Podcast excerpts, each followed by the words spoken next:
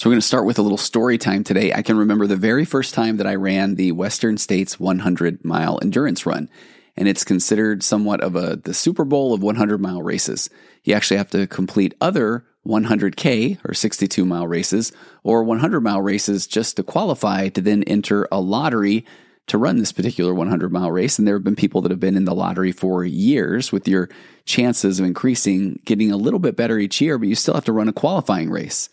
And I was fortunate enough to make it through that entire lottery process, not once, but twice. Actually, not once or twice, but three times. And I ran the race and completed it on three different occasions. But there is a section of downhill from around mile 94 to 96 down to this place called No Hands Bridge that it truly is some of the most incredible and wonderful, excruciatingly, painfully awesome pain that I think one will ever feel in their lifetime. Now, I have not given birth, and I can't even imagine what that experience must be like. And I'm guessing that someone would take this particular stretch of downhill, even though it feels like your quads are being stabbed with these ice picks, over delivering a human being out of your body probably any day of the week. But for me, I have never carried so many emotions at one time from pain and joy and euphoria and exhaustion and pride and determination and hope and fear and exhilaration. And I think that I could keep going. But in that moment, what I remember clearly, and I've thought about this so often, was having a lack of was suffering. So fast forward a few years, and I ran around this quarter mile track for 24 hours for six straight years to raise money for schools. And I remember trading messages with somebody who had done something similar the year before at his kid's school. And he had shared that at one point he asked for the track to be cleared for a few hours in the wee hours of the morning as he was really entering this pain cave. He said, where the pain just met up with this suffering. And to me, that was the part of the event that scared me the most was that sounded pretty miserable. But then through those early morning hours on each of the six different years of the 24 hour runs, I found myself insisting on having the track open and that there were many, many people, friends and others that just stopped by and came and ran a few laps or a few miles or spent a few hours around the track with me to help me pass the time and help me ignore the pain and definitely avoid any semblance of suffering. So why is it that we can experience pain on some occasions and we can avoid suffering but where in other situations, suffering seems to accompany the pain, almost like chocolate can accompany peanut butter or, or death and taxes naturally accompany life. So today we're going to explore the Buddhist proverb of pain being inevitable, but suffering being optional. And how do you make sense of that? And how do you actually avoid suffering? And where are you personally on that journey of becoming more aware of what you do with both mental and emotional. And we could even tie that into physical pain where it can feel like that is all that you're experiencing in your life. So we're going to talk about that and so much more coming up on today's episode of the Virtual Couch.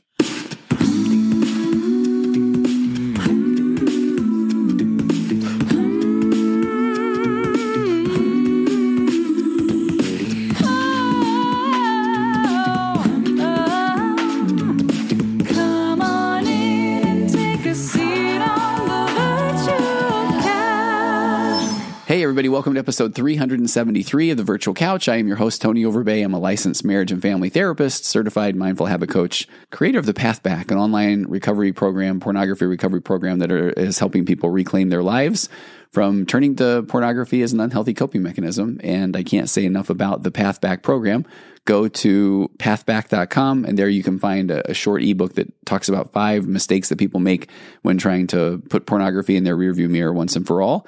But I would highly encourage you to join the Path Back. It's an online program. And then the gold is the weekly call. And it's the thing that I look forward to each and every week.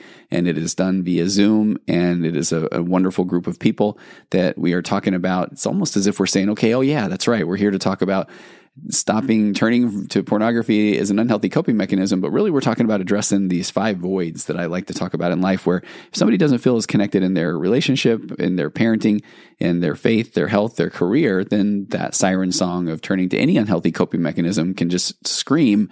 So we're talking about what to do to fill in those voids in life. And then, oh yeah, we can also talk about the latest evidence-based models, modalities, and getting rid of the shame that accompanies somebody when they turn to unhealthy coping mechanisms like pornography. But that is not what we're here to talk about today. We're going to get on to this this pain is inevitable, but suffering is optional. And by the time you listen to the virtual couch, this episode, whenever it is, Murder on the Couch should be out. Episode one should be out. So look in the show notes or go find it and please follow it and subscribe it and rate it and like it. If you do, I'm only asking for that if you genuinely enjoy the podcast because there will be plenty more of those episodes to come. That's with my daughter, Sydney.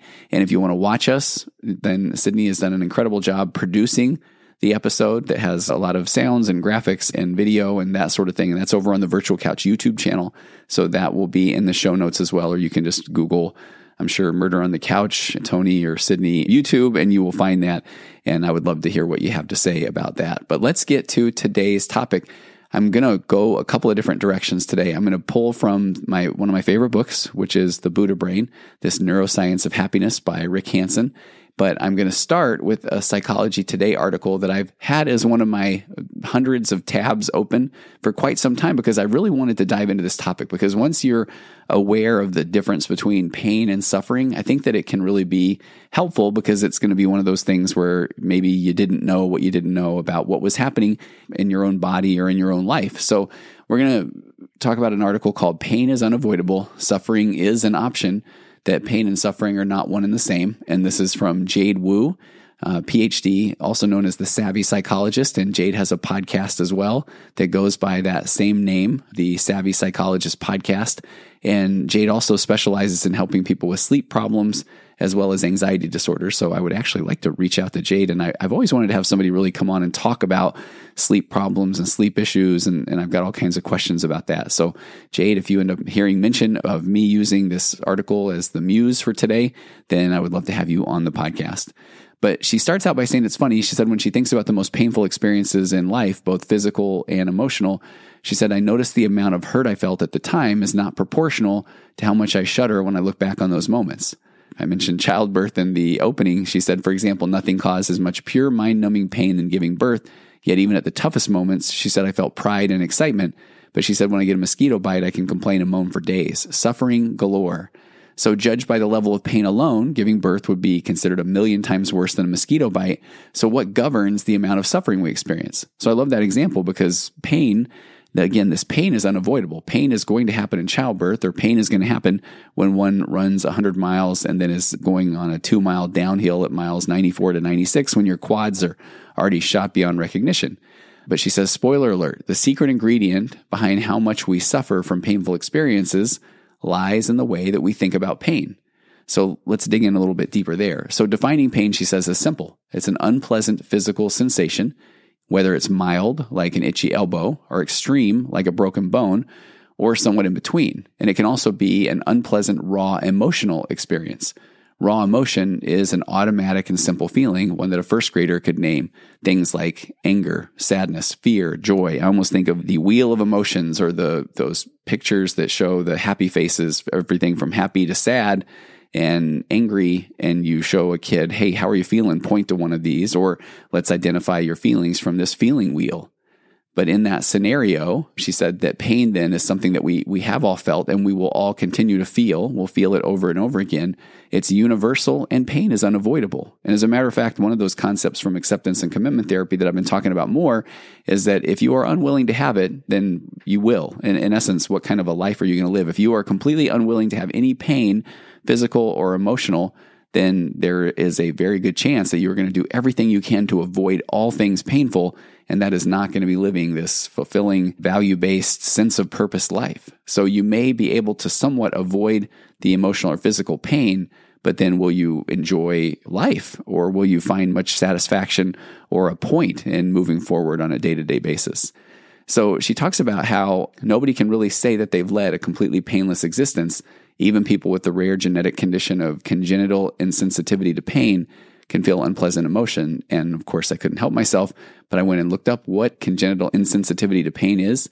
And just from an ADD gee whiz fun fact, congenital insensitivity to pain is a condition that inhibits the ability to perceive physical pain. So from birth, affected individuals never feel pain in any part of their body when injured.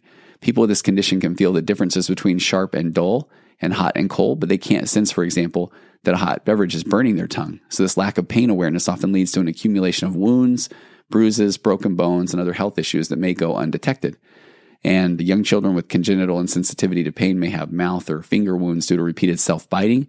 And they might also experience multiple pain or burn related injuries, and they can lead to a reduced life expectancy. But that is just a, an absolute trip, and it's considered this form of uh, peripheral neuropathy because it affects the peripheral nervous systems. What does that have to do with today's episode? Very little, if anything.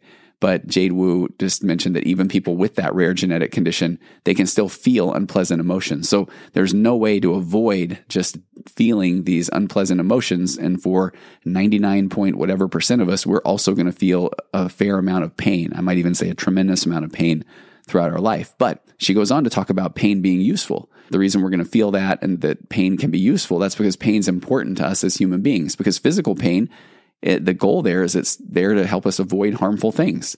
So that's why you don't have to mull over the idea of pulling your hand back from a hot stove. The pain makes your body recoil quickly, and it also tells us to slow down when we push ourselves too hard. So even pain in exercise is there in essence to tell us that hey you're you're overdoing it so i admittedly that was me ignoring the pain signals that are saying hey have you have you gone far enough really do we have to hit the 100 how about 94 95 96 what does it really matter but it also slows down. It tells us to slow down when we push ourselves too hard, not just with physical or with exercise, but it could be with emotional things as well. But when your legs hurt from running, or she talks about biking for miles, then in theory, one should take breaks before you put too much stress, and then you can cause an injury, which absolutely happens quite a bit actually in the sport of ultra running that I have enjoyed. Emotional pain, she says, is similarly helpful. It may seem counterintuitive, but sadness is actually vital to our well being. Because if, for example, we didn't care about things like pets or loved ones, then we wouldn't be as sad if they passed away. And sadness signals to those around us that we need to be consoled and supported. And in other areas of our life, it gives us this foundation for empathy. And so sadness, if we can then check in with our body and, and notice that we are feeling sad, and then we can see, okay, what am I, what am I feeling sad about? Then that does give you a chance to look to inward, introspective, or to learn why is this uncomfortable for me? Or why is someone else feeling a certain way and I'm not? Then I have this chance to self reflect or just have a little bit of why is this bringing up discomfort? Because then I can, I can take a look and see if there's anything in my life that this is warning me about or that I need to perhaps take a look at or change. But in summary, then pain is necessary. It's unavoidable. It is, it is clean. It's simple, even if it's unpleasant. And then it's also a raw experience that isn't over processed by thoughts. Pain is just happening. That's why we like to say that pain is inevitable. But now let's get into the concept of suffering. So unlike pain, suffering is messy. She said, I like to think of it as something that we wrap around pain like layers of gift wrap. You can pile it on and it makes the original piece seem much bigger and more complicated, but is it necessary? Here's what suffering looks like in action. People saying things like, why is this arthritis happening to me? What did I do to deserve this? Or I always have the very worst luck. I can't believe my flight was canceled. Or I, I, I hate this cramping so much. When will it ever end? Or these migraines are never going to go away. I can't take it. What's wrong with me? Or how come I ended up with the flu, but my partner didn't? That isn't fair, but that's always the way things work. Or I am young and healthy. I should not have back pain or neck pain. And she said, You may notice that all these examples are thoughts, things that you may say to yourself. And we all talk to ourselves. We all have an inner running monologue. Our brains do use words to describe and understand the world, including our own experiences in it. So she said, You may also notice that these thoughts don't accompany the pain. When I say accept, I'm not describing giving up. Accepting means acknowledging that the pain is there and simply allowing it to be. As I talked about a few weeks ago, acceptance in the world of acceptance and commitment therapy is based off of the Latin word, I think it's capere, which means to take in. So we're taking in the pain in its entirety without judgment. And she said, what's so important is that the, it's that this is what really starts to set pain and suffering apart. That pain simply is, suffering cannot sit still. So again, pain just is, but suffering cannot sit still. Suffering wrestles with the pain. Suffering is trying to get rid of the pain, make sense of the pain, deny the pain, bargain with the pain, judge the pain, blame it on someone else, project that pain into the future, or regret why it's here from the past. So by doing all of this, suffering now becomes the center of your experience. But if I can accept the fact that I am feeling pain, so if I go back to that, that mile 94 and I am accepting that I have a lot of pain, that every step down the hill feels like these, again, the words used at the time a lot were ice picks in my quads and in my thighs, then that is exactly what they were. And then each and every, not literally, but figuratively, but each and every step, there's the pain, there's the pain. But with accepting that, oh, I'm going to feel the pain, I also felt the euphoria. I felt the joy. I was there with my pacer that happened to be my wife who had picked me up the last 20 miles of the race. And it was starting to be a new, a new day, sunrise. And so this was just a feeling of so many emotions. Now, had I wanted to avoid pain, I wouldn't have been there to begin with. But that is one of those experiences that I can think about now, and it brings up all the emotions, all the wonderful, amazing emotions and connection that I had with my wife and nature and my body and God and the universe and everything in that moment because I was not going to try to avoid pain or avoid these experiences, but going to accept the fact that that pain is going to come. So when she talks about that again, that if I want to read that that part again because I think this is the why I love this this article so much that she talks about again, you may also notice that thoughts don't accept the pain, that these thoughts don't accept the pain, the inner monologue that we have. So she said when I say accept, I'm not describing giving up. Accepting means acknowledging that the pain is there and allowing it to be. So this is what really sets pain and suffering apart. Pain simply is. But suffering cannot sit still. Suffering wrestles with the pain, trying to deny it, bargain with it, judge it, blame it on someone, project it into the future, regret it from the past. And by doing all of this, suffering becomes the center of your experience. Now we're into the woe is me, why me, instead of the it is, I feel. That is happening. So she said, important, an important note none of the thoughts of suffering actually diminish the pain. Just because you keep telling yourself that you shouldn't be feeling this bad doesn't mean that you'll feel better. As a matter of fact, she says the, the should, which I love saying that no one likes to be should on, especially when we should on ourselves. But should tends to make you feel worse because now you've added layers of frustration and confusion and indignation, and they're all unnecessary layers of gift wrap to the original piece of pain. So these complications apply to emotional pain and suffering too. She asks, Do any of these sound familiar? My stupid anxiety makes me so miserable. What's wrong with me? Or what if I never get over this breakup? I can't even handle this. Or I shouldn't be feeling so low. Other people have it even worse. So when you judge an emotion like fear or what's wrong with me, what could be simple anxiety now is anxiety plus shame. That when you judge sadness as a weakness into the future, now you're forced to carry your potential heartbreak plus all of its imaginary friends into the pit of your stomach. So no wonder suffering can feel so much heavier than pain let me turn to one of my favorite books, The Neuroscience of Happiness, The Buddha's Brain by Rick Hanson. So I want to talk about the first and the second dart because we're going to get to this concept that I have created my own intellectual property, my own IP with going from we don't know what we don't know to then we know but we don't do to eventually we do more than we don't and then we become. But I took that from the book The Buddha's Brain and I want to give the origin story of that oversimplification. So we start out by Rick Hanson talking about the first and second dart. This is in chapter 3 of Buddha's Brain. And there's a quote there by Yongey Mingyur Rinpoche, which I probably butchered all three of those names. The quote says Ultimately, happiness comes down to choosing between the discomfort of being aware of your mental afflictions and the discomfort of being ruled by them. Rick Hanson says some physical discomfort is unavoidable. It's a crucial signal to take action to protect life and limb, like the pain that makes you pull back your hand from a hot stove. We love talking about that. what I think is kind of funny is the person that is editing this, and I hope she'll leave it in, my daughter Alex, I am thinking immediately of Alex touching a hot pan when she was young and us uh, running to the doctor and her learning that, literally learning that lesson. But some mental discomfort, again, is inevitable. For example, as we evolved, growing emotional investments in children and other members of the band, and to put things in perspective in the book, Buddha Brain, he is talking about we have this need to belong to a band or a tribe. That as we started to have these emotional investments in, in, in our children and other members of the band, that's what motivated our ancestors to keep those carriers of their genes alive. And understandably, then we feel distress when dear ones, close ones, loved ones are threatened and sorrow when they are harmed. We also evolve to care greatly about our place in the band or in the tribe, in the group, and in the hearts of others. So it's normal to feel hurt if you're rejected or scorned. Rick Hanson then says, here we go. He says, uh, to borrow an expression from the Buddha, inescapable physical or mental discomfort is the first dart of existence. So I want to talk about these first dart and second darts. So let me repeat that. Inescapable physical or mental discomfort is the first dart of existence as long as you live and love, some of those darts will come your way. So you are going to get hit by these first darts, which is this pain. So we are going to experience those. Those that pain is going to come. But then, and this is such a, a good concept, first darts are unpleasant to be sure, but then he says we add our reactions to them. These reactions are second darts, the ones that we throw ourselves. Most of our suffering comes from second darts.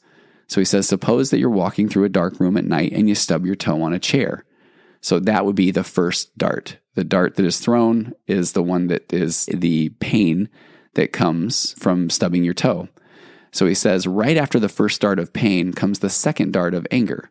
Who moved that chair? Or maybe a loved one is so cold to you when you're hoping for some caring, in addition to the natural drop in the pit of your stomach, which is the first dart. So if someone, if, if you are going through something and somebody doesn't care, that first drop or the pit in your stomach of, man, I feel like this person doesn't care would be the first dart. It's just a feeling that you have. Then he says, then you might feel unwanted. That's the second dart as a result of having been ignored as a child.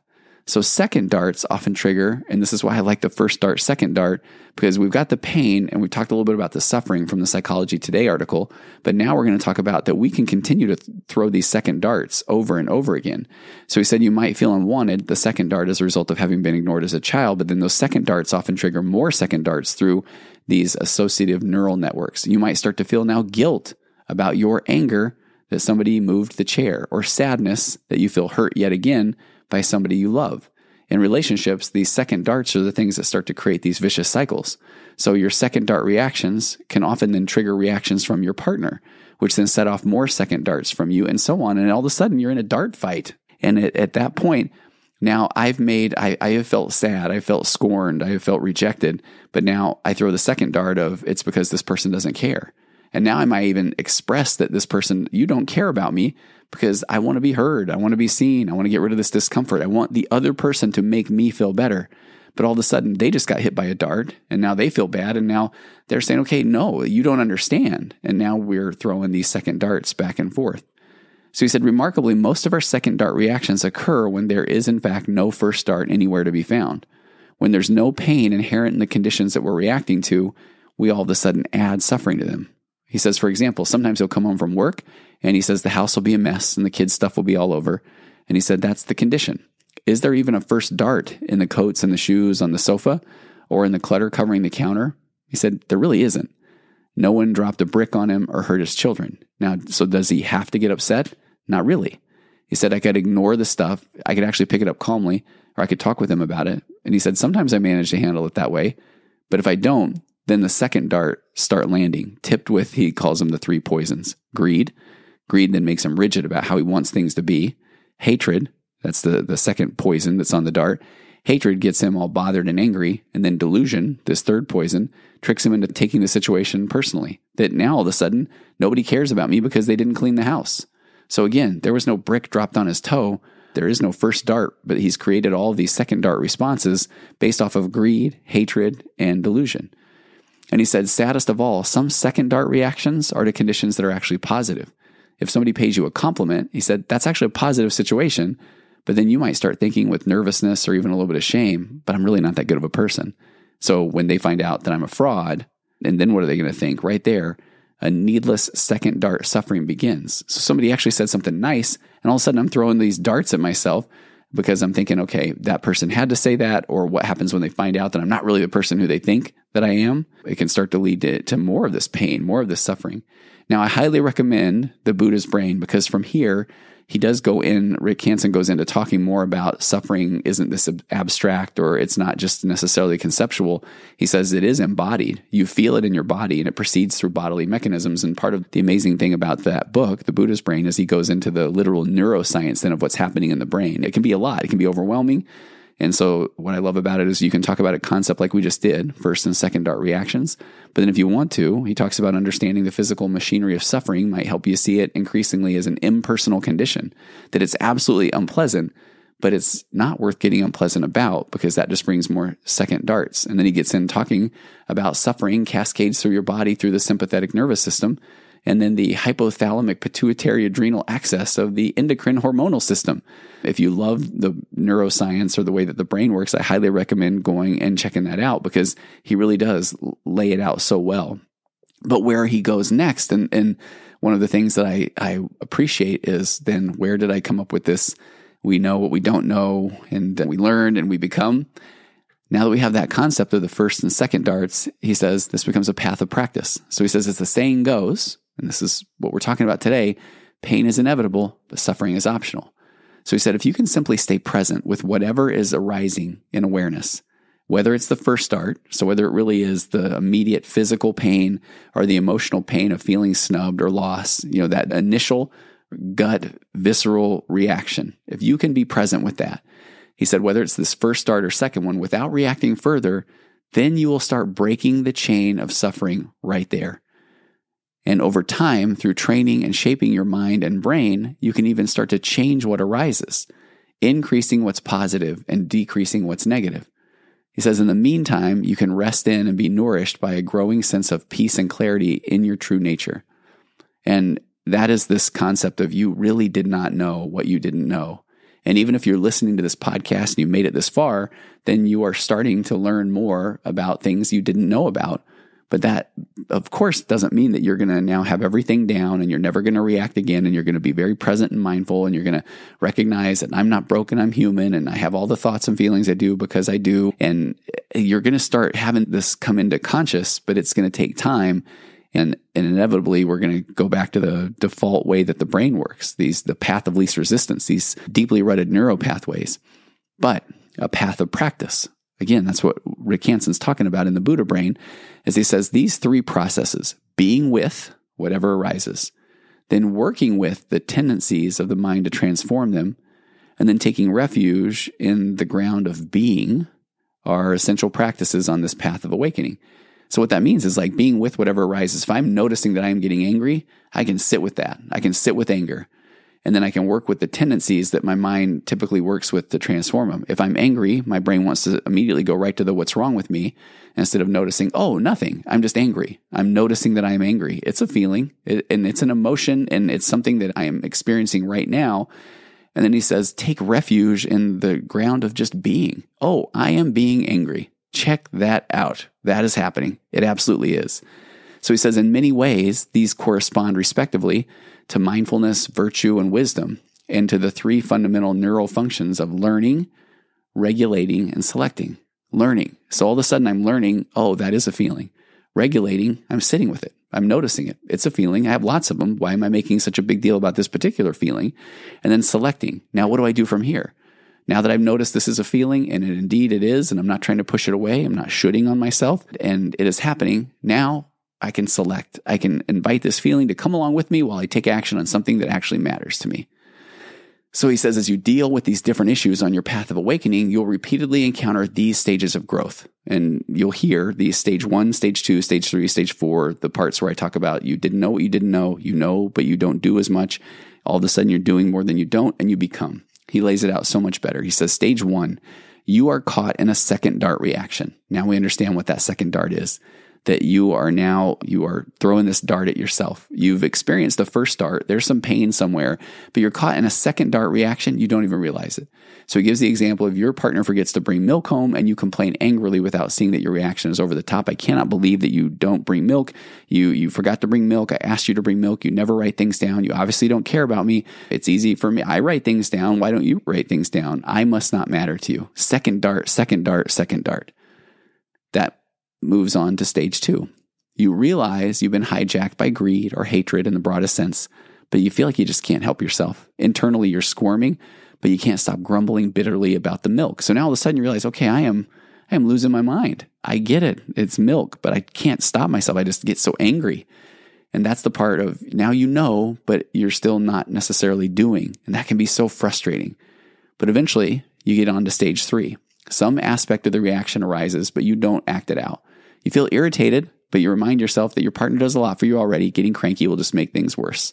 So now you're noticing the reaction. You're not saying anything about it and you're making room for the reaction or the feeling, but you're okay. It's milk.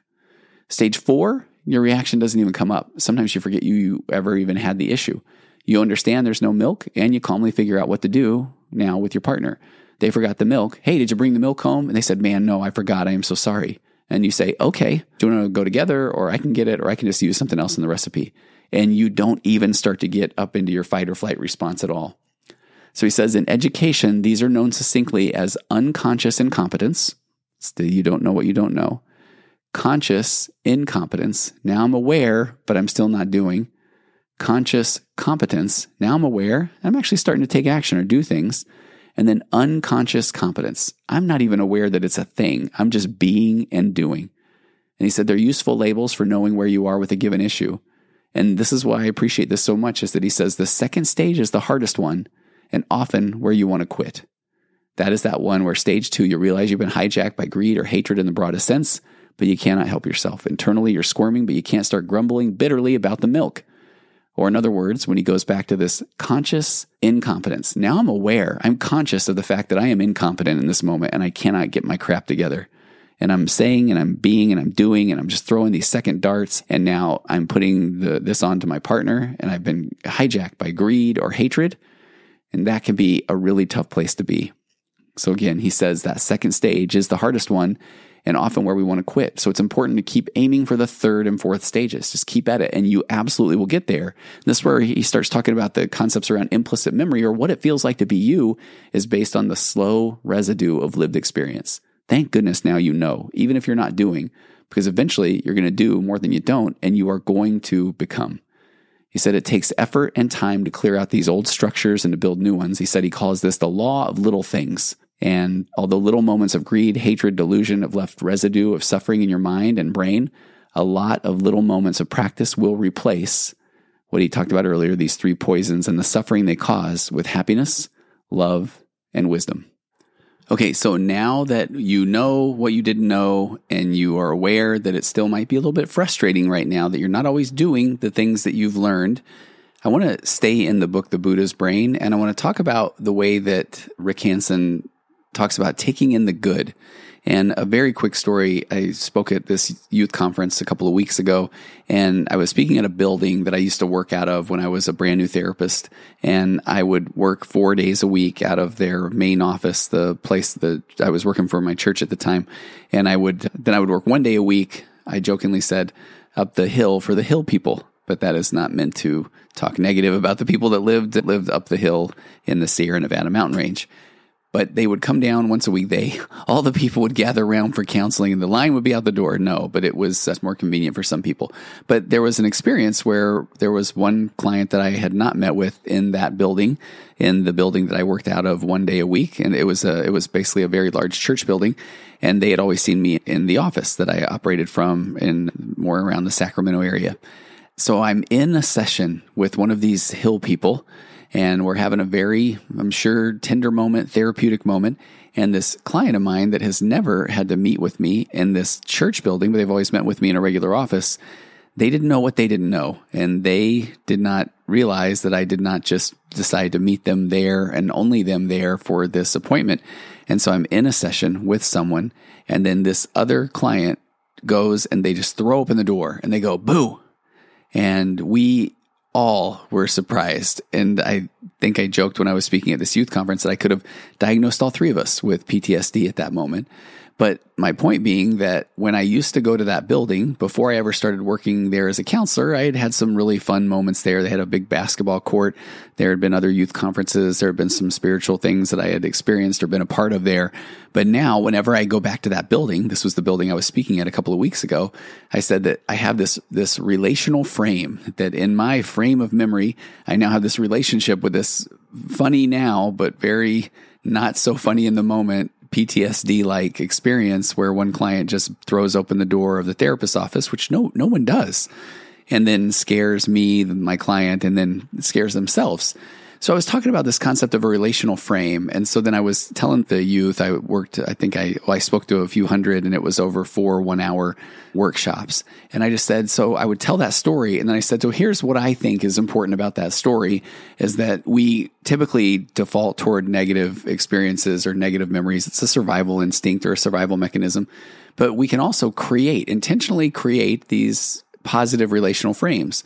So I just shared with the people that if they were having a moment, if not, whether it was in my workshop or one of the other workshops, and they really enjoyed or appreciated what they were hearing, and they wanted to that to hopefully be something that could they could put into their life, that then intentionally create the frame. Sit there in that moment. I'm doing it right now. Open up your chest, do a little bit of that in through the nose, out through the mouth, breathing, and take it all in. Look at the people around you, feel yourself in that seat. Where are you sitting in that room? And then just take in that moment, that memory, that experience, and create that relational frame. Who was saying it at the time? What were you feeling? What were you wearing? What were those around you wearing and feeling and saying and thinking and smelling and all of those things? Because we can intentionally also create these positive moments if with, these positive intentions again being very intentional about it the reason why I bring that up is because where chapter four in Buddha's Brain goes next is one of my favorite parts. And I feel like if you listen to the virtual couch for a little while, you'll hear some of the, uh, what I want to now almost look at like the greatest hits or things that have been so important to me. Rick Hanson says, taking in the good. He quotes a Walt Whitman song, Song of the Open Road. I am larger, better than I thought. I did not know I held so much goodness right away. There's a nice positive thought, positive memory, positive intention. But Rick says, much as your body is built from the foods you eat, your mind is built from the experiences that you have. The flow of experience gradually sculpts your brain, thus shaping your mind. Some of these results can be explicitly recalled, like this is what I did last summer, or this is how I felt when I was in love.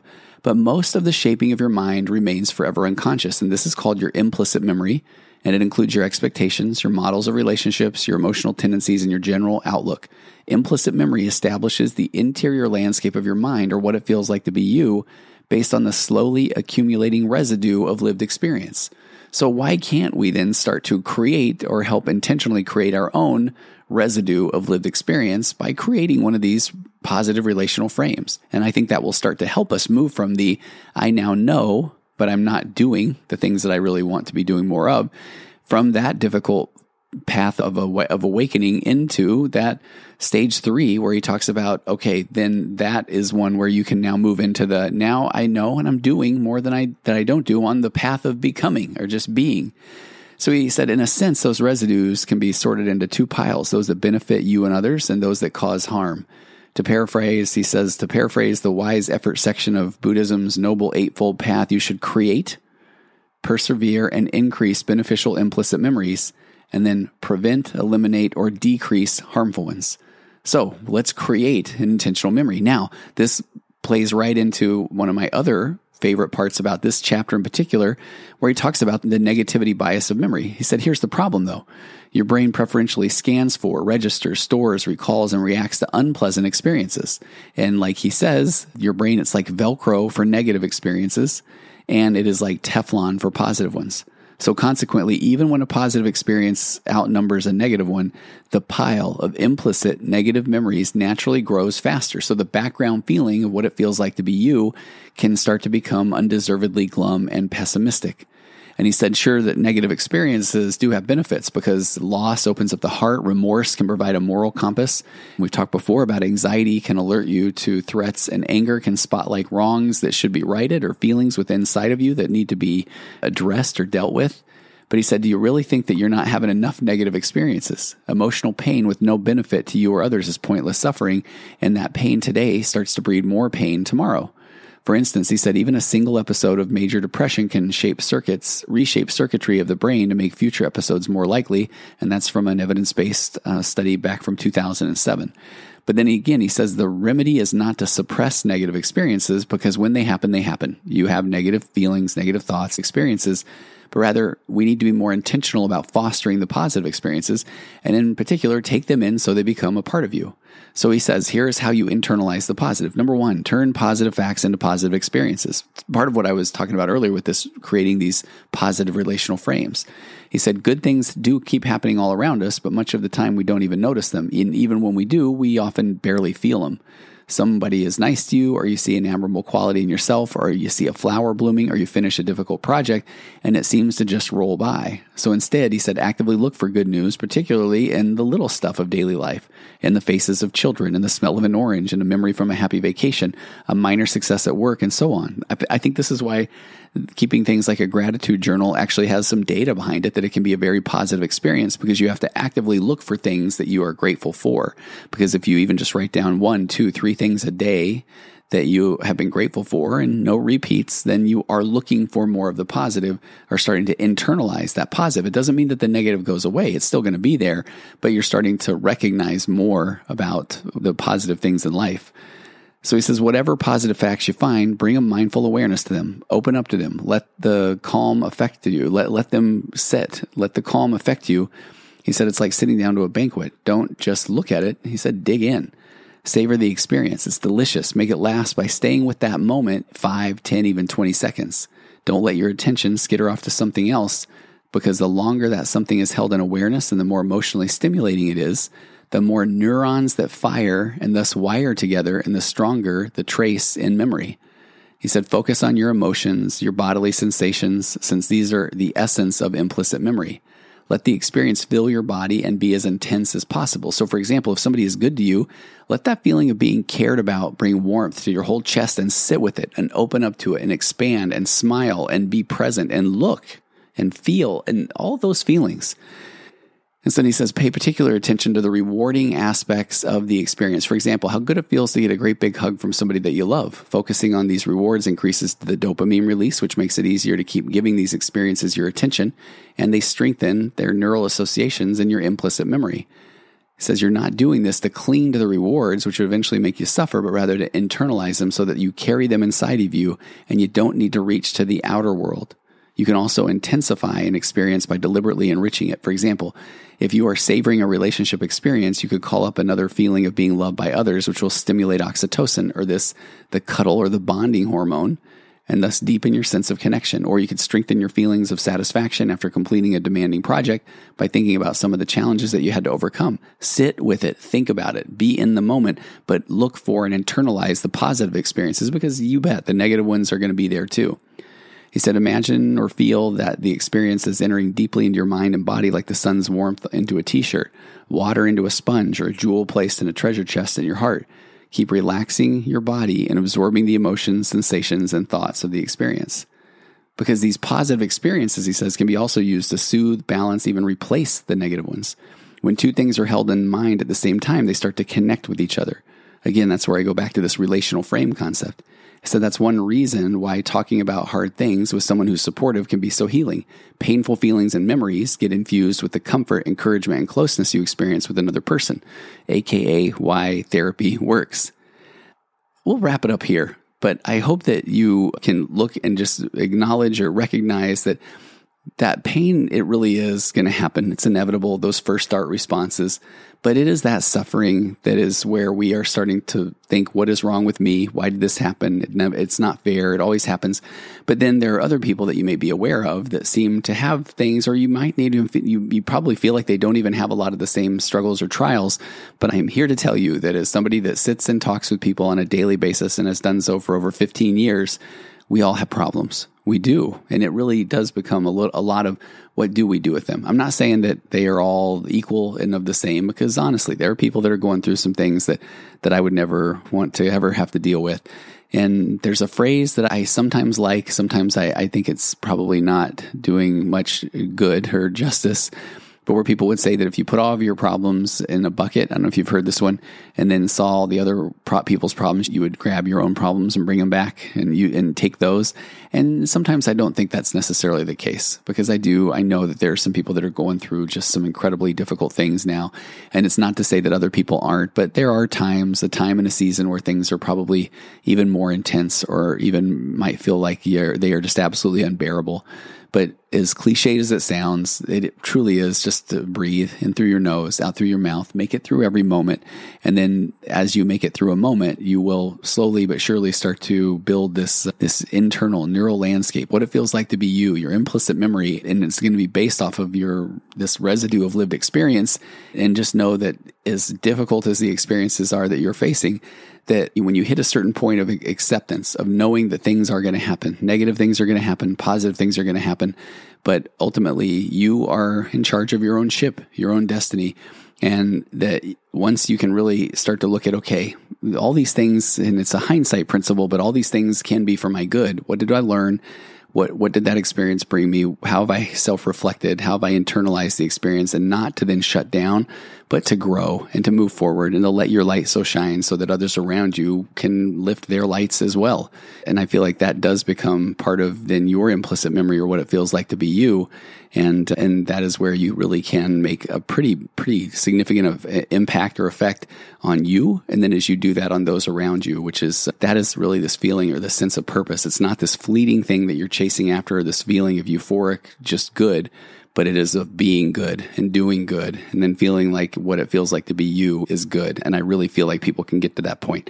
So if you have questions comments feel free to send them at contact at tonyoverbay.com uh, Murder on the Couch is the trailer has been released, and I even put that out on the Virtual Couch podcast channel. So actually, it will have already been out by the time you get this. But please go follow that or subscribe or however you do that, and uh, we'll see you next time on the Virtual Couch.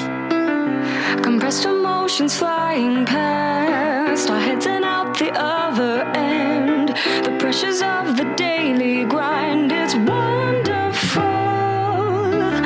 Elastic waste and rubber ghost. I'm floating past the